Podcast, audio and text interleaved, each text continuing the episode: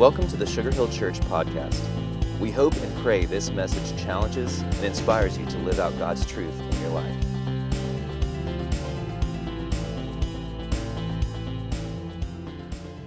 It's been a great morning, and I'm so grateful you're here. Again, if you're new around Sugar Hill and just hanging out, thank you for being here. My name's Chuck, and they let me be the pastor here for some unknown reason, and this is a great church. Filled with great people. We say it all the time. Sugar Hill Church is a church filled with a bunch of normal people that just happen to love God. And so we're so glad you're here. Today, our teaching time is on a guy by the name of Gideon. It's found in the Old Testament in the book of Judges. So if you have your smartphone or your tablet, you can open up the Sugar Hill Church app, hit resources, and then the message notes, and everything that you need is in there, all of the text, everything, and then you can add your notes to it if you'd like.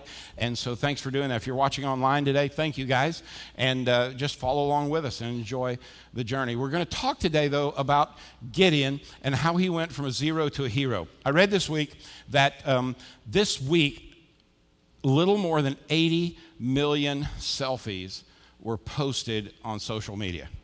Okay, just think about that, 80 million selfies, and that's just in the United States. Okay, so a few weeks ago, we're walking through Times Square in New York, and there's selfie sticks everywhere. I mean, it's like they're just banging you on the head because everybody's trying to get the right angle of this, basically a fishing pole with an iPhone at the end of it, right? And so everybody's doing that. Now, at the same time, the same study says it's not just that we're obsessed with selfies. It was interesting to see which age group posts the most selfies. So just say out loud, what age do you think is the group that posts the most selfies? Say it out loud. Okay, so yeah, y'all are just, what I heard up here was, and so what I gathered from that was that you said teenagers, right? So students. That's not true. The vast majority of selfies are posted by people 55 years or older. Okay, let me just say to you, there's something so wrong with that, okay? Because when we look in the mirror, about 90% of us find something wrong with what we're looking at. So this morning, just looking across here, some of you did look in the mirror getting ready this morning. Clearly, some of you should have, but I mean, seriously, when we look in the mirror, what happens is we find what's wrong. Like, you know, the eyes have got black circles, you know, and there's wrinkles where they weren't there. And, like, if you're a dude, like, your ears are growing, like, 4 inches a year, right, you know? And, like, my dad, by the time my dad went to heaven, I mean, seriously, his ears were, like, on his shoulders. So when you see that, guys, just hang in there. It's like you get past 45, 55, something like that. I mean, your hair goes underground and starts coming out in other places. I mean, seriously, if you notice that, hey, guys, listen, it happens to us too. And so really, in the middle of all that, you're going to get that at about 2 o'clock and say, that was funny, all right? But we are obsessed with direct opposites. We post all these selfies, and yet when we look at ourselves in the mirror, most of us do not see ourselves as healthy people or contributing people to society. And I find that so fascinating. And here's what it comes down to. We never post a selfie in a bad place, except for that guy, the ISIS dude that got smoked this past week. Now, but we always take a selfie someplace where we can brag about it, right? So you take a selfie at this cool restaurant, or like you're at the zoo, or you're at the aquarium, or whatever it is. That's what you're doing, and you're kind of sharing with the world, this is where I'm at. Well, today's teaching on the guy by the name of Gideon in Judges chapter 6 gives us this picture of a guy that was going from zero to hero. Now, a little background might help. Gideon is, he and his family are the lowest class of people in the nation of Israel at the time this was written. Gideon was the smallest and the youngest of his family. So his family had nothing and he had less. But they are living in captivity because there's a group called the Midianites who have taken over the nation of Israel. And so the Midianites, every time you see in the Old Testament this one thing, whatever ites are against the Israelites, these ites, they represent evil, and Israel represents good. So we see this battle of evil and good all through the Bible. And what creates most of it is the Israelites, the good side. They're like riding a roller coaster. Sometimes they're like following what God wants them to do, and all is cool. And then all of a sudden, man, they decide, I can't do that anymore. I'm going to do that whole false worship thing. And so they build calves and idols and all this kind of stuff, and then they crash and burn. We're in a crash and burn state with Israel in this story because the Midianites are mean, nasty, godless people. All right? So if you're with me, grab your Bibles and look at Judges chapter 6, and it says, the Israelites did evil in the Lord's sight, so the Lord handed them over to the Midianites for 7 years. So for 7 years, Gideon and his family, not only are they the lowest class of the nation of Israel, but Gideon is the least of them. So what we have here is great adversity. We see it happening. The Midianites were so cruel that the Israelites made hiding places for themselves in the mountains, caves, and strongholds. And whenever the Israelites planted their crops, marauders from Midian and Amalek and the people of the east would attack Israel. In verse 4, it says, camping in the land and destroying crops as far away as Gaza, they left the Israelites with nothing to eat, taking all the sheep, goats, cattle, and donkeys. And these enemy hordes coming with their livestock and tents were as thick as locusts. They arrived on droves of camels to numbers count, and they stayed until the land was stripped bare. So, I mean, these folks were like, when they came in, man, they took over. I mean, it was like a clear cut of people and everything. It was gone. Now, you could say, okay, Chuck, how does that help me in the context today? Well, hang in there, all right? So Israel, in verse 6, was reduced to starvation by the Midianites. Then the Israelites cried out to the Lord for help. So once again, it states in the first verse, they're in a mess because they put themselves there. Sound familiar to any other country? They're in a mess because they put themselves there. And now, when they're in a mess and they can't get out of captivity, that's when they return to God. And I find that that's true in my life and probably in yours. I have seasons when I really do. I do my best to try to follow the Lord and to let him lead me. Then I have seasons where I just blow it. I mean, I know I'm not the only one. There are seasons where I feel like, man, I just totally blew it. And here's the great thing. You cannot do anything to make God not love you. And so with Gideon, he's in this unbelievable time of adversity. And you look at this and said, man, they were reduced to starvation. Then in verse 11, the angel of the Lord came and sat beneath the great tree at Ophrah, which belonged to Joash of the clan of Abiazar. And Gideon, son of Joash, was threshing wheat at the bottom of a wine press to hide the grain from the Midianites. So there he is in a wine press, down underground, threshing wheat, and he's trying to prepare, but he's also trying to keep the Midianites from taking everything he has. So this guy's in a miserable condition. He's having to do this unbelievable work under being treated and cared for as a slave and at the lowest layer of a slave. So really, Gideon's in a bad place. And so we see that the angel comes to him. And in verse 12, the angel of the Lord appeared to him and said, mighty hero, the Lord is with you. Now remember, lowest guy on the totem pole of the lowest group and family of the country who is always treated as servants because now they are slaves of the Midianites. Are you getting the picture? This guy's got some bad stuff going in his life. Life is not what he imagined. It hasn't turned out the way he wanted. He doesn't have the right job. He doesn't have the right house. He doesn't drive the right car. This guy's in a mess, right? And so you look at this and say, well, where is this going to turn the story? Well, in verse 13, we hear Gideon as he responds back to the angel. He says, sir, Gideon replied, if the Lord is with us, why has all this happened to us? And where are all the miracles our ancestors told us about? Didn't they say the Lord brought us up out of Egypt? But now the Lord has abandoned us and handed us over to the Midianites. Now this is typical for all of us. Like you see a tornado, you see a hurricane, or you see a flood or a natural disaster, or you see something that makes no sense in our life. And what we want to do is, where was God in all that? Where was God in all that? And you know, it's interesting. In many ways, we have zero answer for that.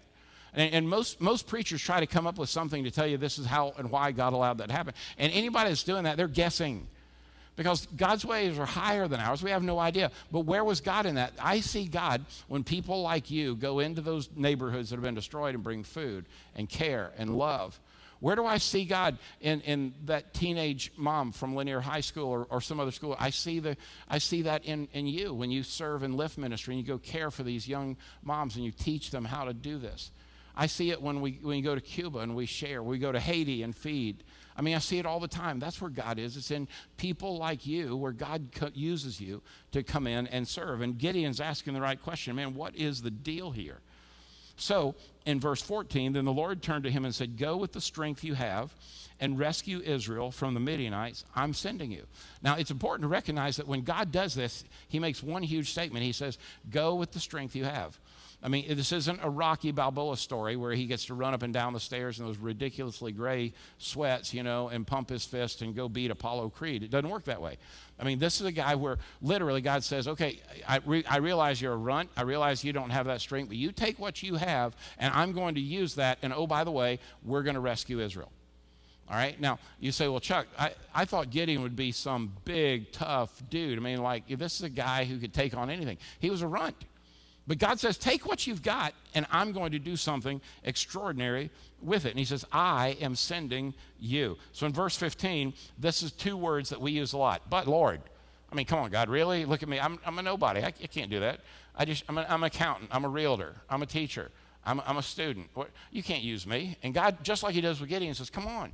I want to use you. We want to change the world. And so in verse 15, when he says, but Lord, how can I rescue Israel? My clan is the weakest in the whole tribe, and I'm the least in my entire family. I'm nothing, God. You can't use me. I'm not prepared. I'm not equipped. I'm not big. I'm not bad. I'm not tough. I'm not even educated. What are you going to do with me? And the Lord said to him, I will be with you, and you will destroy the Midianites as if you were fighting against one man. And then if you skip down to the 7th chapter in verse 2, it says, the Lord said to Gideon, you have too many warriors with you. If I let all of you fight the Midianites, the Israelites will boast to me that they saved themselves by their own strength. Therefore, and remember, every time you read a therefore in the Bible, what do? You stop and ask, what's that therefore, right? That therefore is therefore this statement. It says, tell the people, whoever is timid or afraid, they can leave and go home. So he's got 32,000 dudes. And God says, okay, 32,000, and I want to make the odds better for you to win.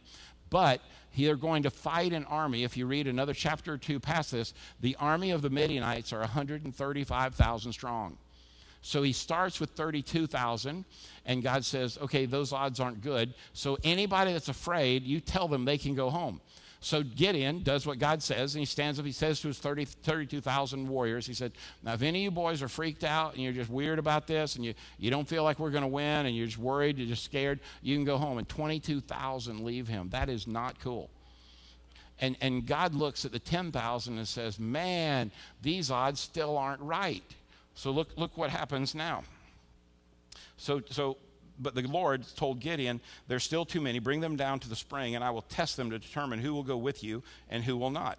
And when Gideon took his warriors down to the water, the Lord told him, divide the men into two groups. In one group, put all those who cup water in their hands in one side. In the other group, put all those who kneel down and drink with their mouths in the stream. Only 300 of the men drank from their hands. All the others got down on their knees and drank with their mouths in the stream. Now, okay, do you get the picture? So 10,000 dudes, and he takes them to this basically a river of fresh water. And he says, okay, you guys go have a drink. So they head out to go get a drink. 300 of them cup the water with their hands and drink it from their hands. All the rest of them, 9,700 of them, put their face in the water to start drinking. Okay, to me, that is just so stupid.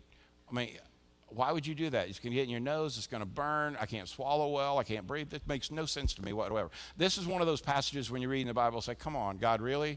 This is just too weird.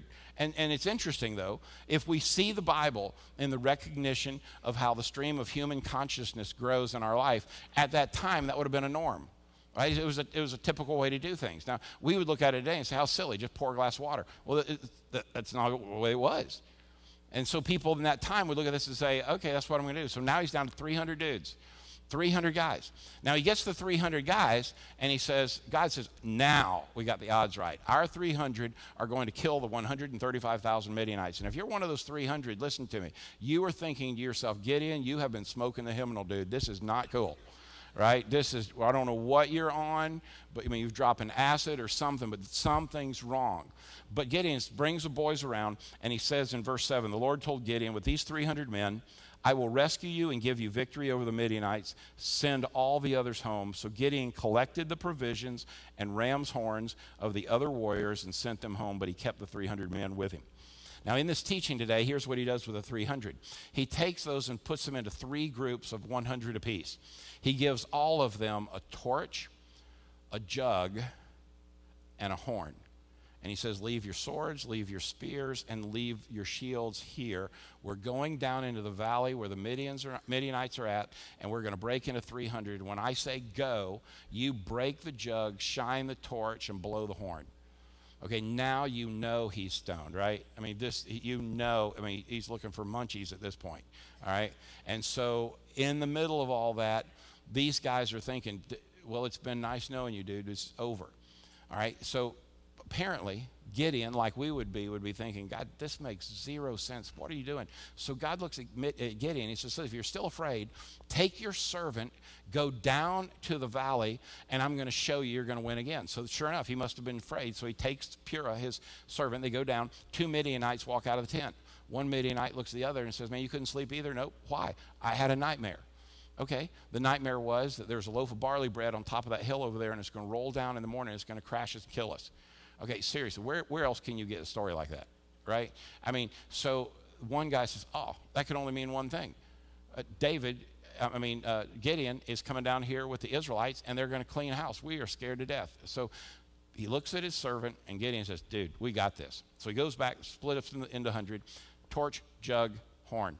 Break up the three thunder. He says, go. They break the jug, flash the torch, blow the horn, and over the next few hours, 135 Midianites die, and nobody in the 300 died. And you see this victory. Now, you could say, well, Chuck, that's all good and fine, but I'm kind of like Gideon. I heard the stories of years gone by. I need that story to happen in my life now.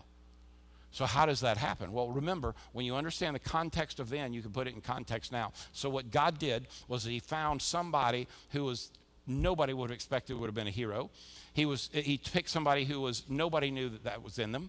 And God said, come on, I'm going to use you with your present strength. You don't need anything more. Everything I've given you, you're equipped for that. And the message to you today through this same story is this. Whatever strength that you walked into this room with, God can use to do extraordinary things, but you've got to trust him in that. You see, what happened was Gideon had to take a time in which he was willing to appreciate the adversity going on in his life. I'm firmly convinced our life, we live from one crisis to another. If you're a parent, I promise you, you live from one crisis to another. And how we deal with the next crisis is greatly dependent on how we deal with this one. If you're married, you're going to have a crisis in your marriage. If you have children, you're going to have a crisis in children. If you run a business, you're going to have a crisis. We see that all the time. I mean, just in the last few weekends between weddings and funerals and the other things I'm a part of, you see crisis, you see joy, you see crisis, you see joy, and it's just a never-ending circle. And what happens is if we would learn to embrace the fact that literally we're going to have these times in which adversity takes over, we can grasp that adversity is the training ground for God's glory. See, now that's tweetable. I mean, if you're at home, you need to go ahead and tweet that one. When we're going through adversity, what happens is we're in the training ground for God to get glory. If you're in the middle of a trial, you're in the middle of a struggle right now, you're in the middle of something that is exhausting you and wearing you out, this is a sign that God wants to use you in some way. When Jenny and I were blending families, it was brutal. I mean, absolutely brutal. 6 daughters, 4 teenagers among them, all of them drove, all right? Seriously, the wars we had over things like hair curler things, over things like who wears my sports bra. I mean, stuff like you can't wear that dress. I bought it with my own money. How come you parked there? I need to get out. I mean, all those things sound small, but they became World Wars 3, 4, 5, 6, and 7, right? I mean, we went through a season where literally we'd look in the mirror and think, dear God, you've got to start building character in somebody other than us. I mean, are you with me? You ever been there? I mean, we were having dinner with friends last night. We're talking about what it is what marriage looks like and what it looks like with children. And it's just an amazing journey. This is not for the faint of heart. And we know what it is to experience adversity like you do. But you know, here's what's interesting. When you embrace it with the realization that God's using it to prepare you for something extraordinary, that's pretty cool. But if you don't embrace it, if you don't grab it and appreciate it, you're going to miss the fact that it's there, that God wants to do his greatest work in you, through you, and for you. And he's called you to go through it. And you say, well, Chuck, how come can't it be easy? We're just like the Israelites. If it was easy, we'd take the glory. You see, every time the Israelites had it made, you know what they would say?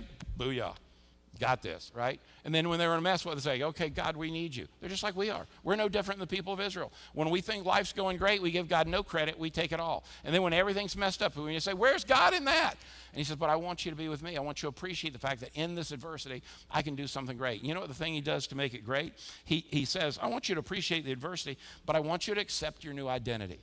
What God did is he came to a guy that was hiding, and he felt that he was the least of the least. He was no good for anything. And God came and said to him, you, my friend, you are going to be a mighty warrior. As a matter of fact, bingo, you are a mighty warrior. Accept that identity. And what did he do? The same thing we would. Oh, come on, God, me? I was like, man, I just sell insurance for a living. You're killing me, God. I'm not a mighty warrior. God, listen, I'm a housewife. I'm not a mighty warrior. I mean, I sell cars. I'm not a mighty warrior. I mean, I help lead a church. You're not a mighty warrior. I mean, I can't do that. God, come on, you do that kind of stuff. But God chooses to give us an identity and says, I want you to do it. I want you to win. I want you to go conquer. I want you to go kill it. You see, our God is for us.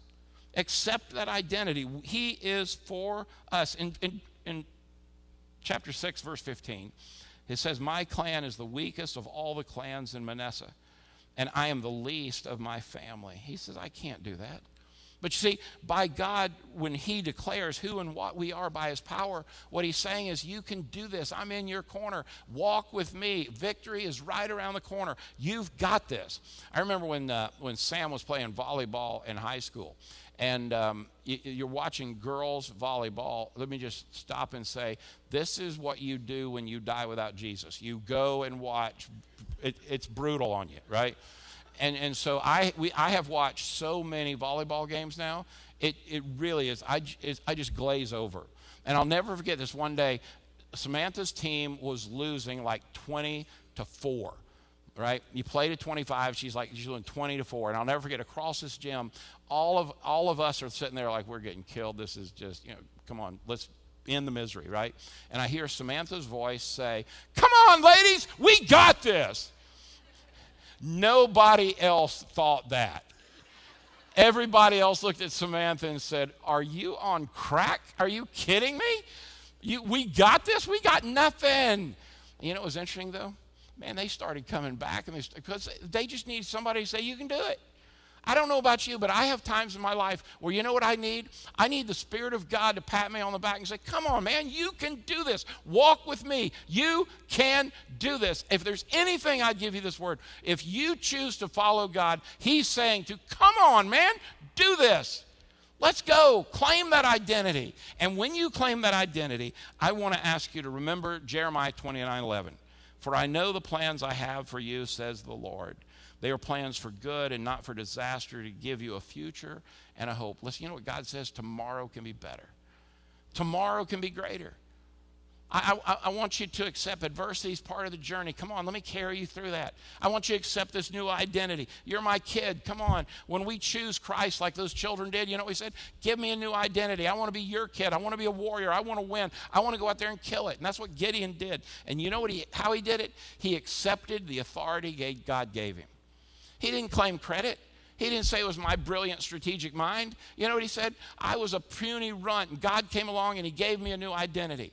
I accepted the fact that we are in the middle of adversity, but I'm going to claim the authority that he gives me as his child, and I'm going to go kill it, and we're going to walk with him, and tomorrow we are getting this done. Listen to me, church. Walk out of here today and go to wherever you go. You go to work, you're taking care of kids, whatever it is you got going on tomorrow. Walk out of your house with a certainty. God's on my side. He's in my corner. He's pulling for me. He's prodding me to win.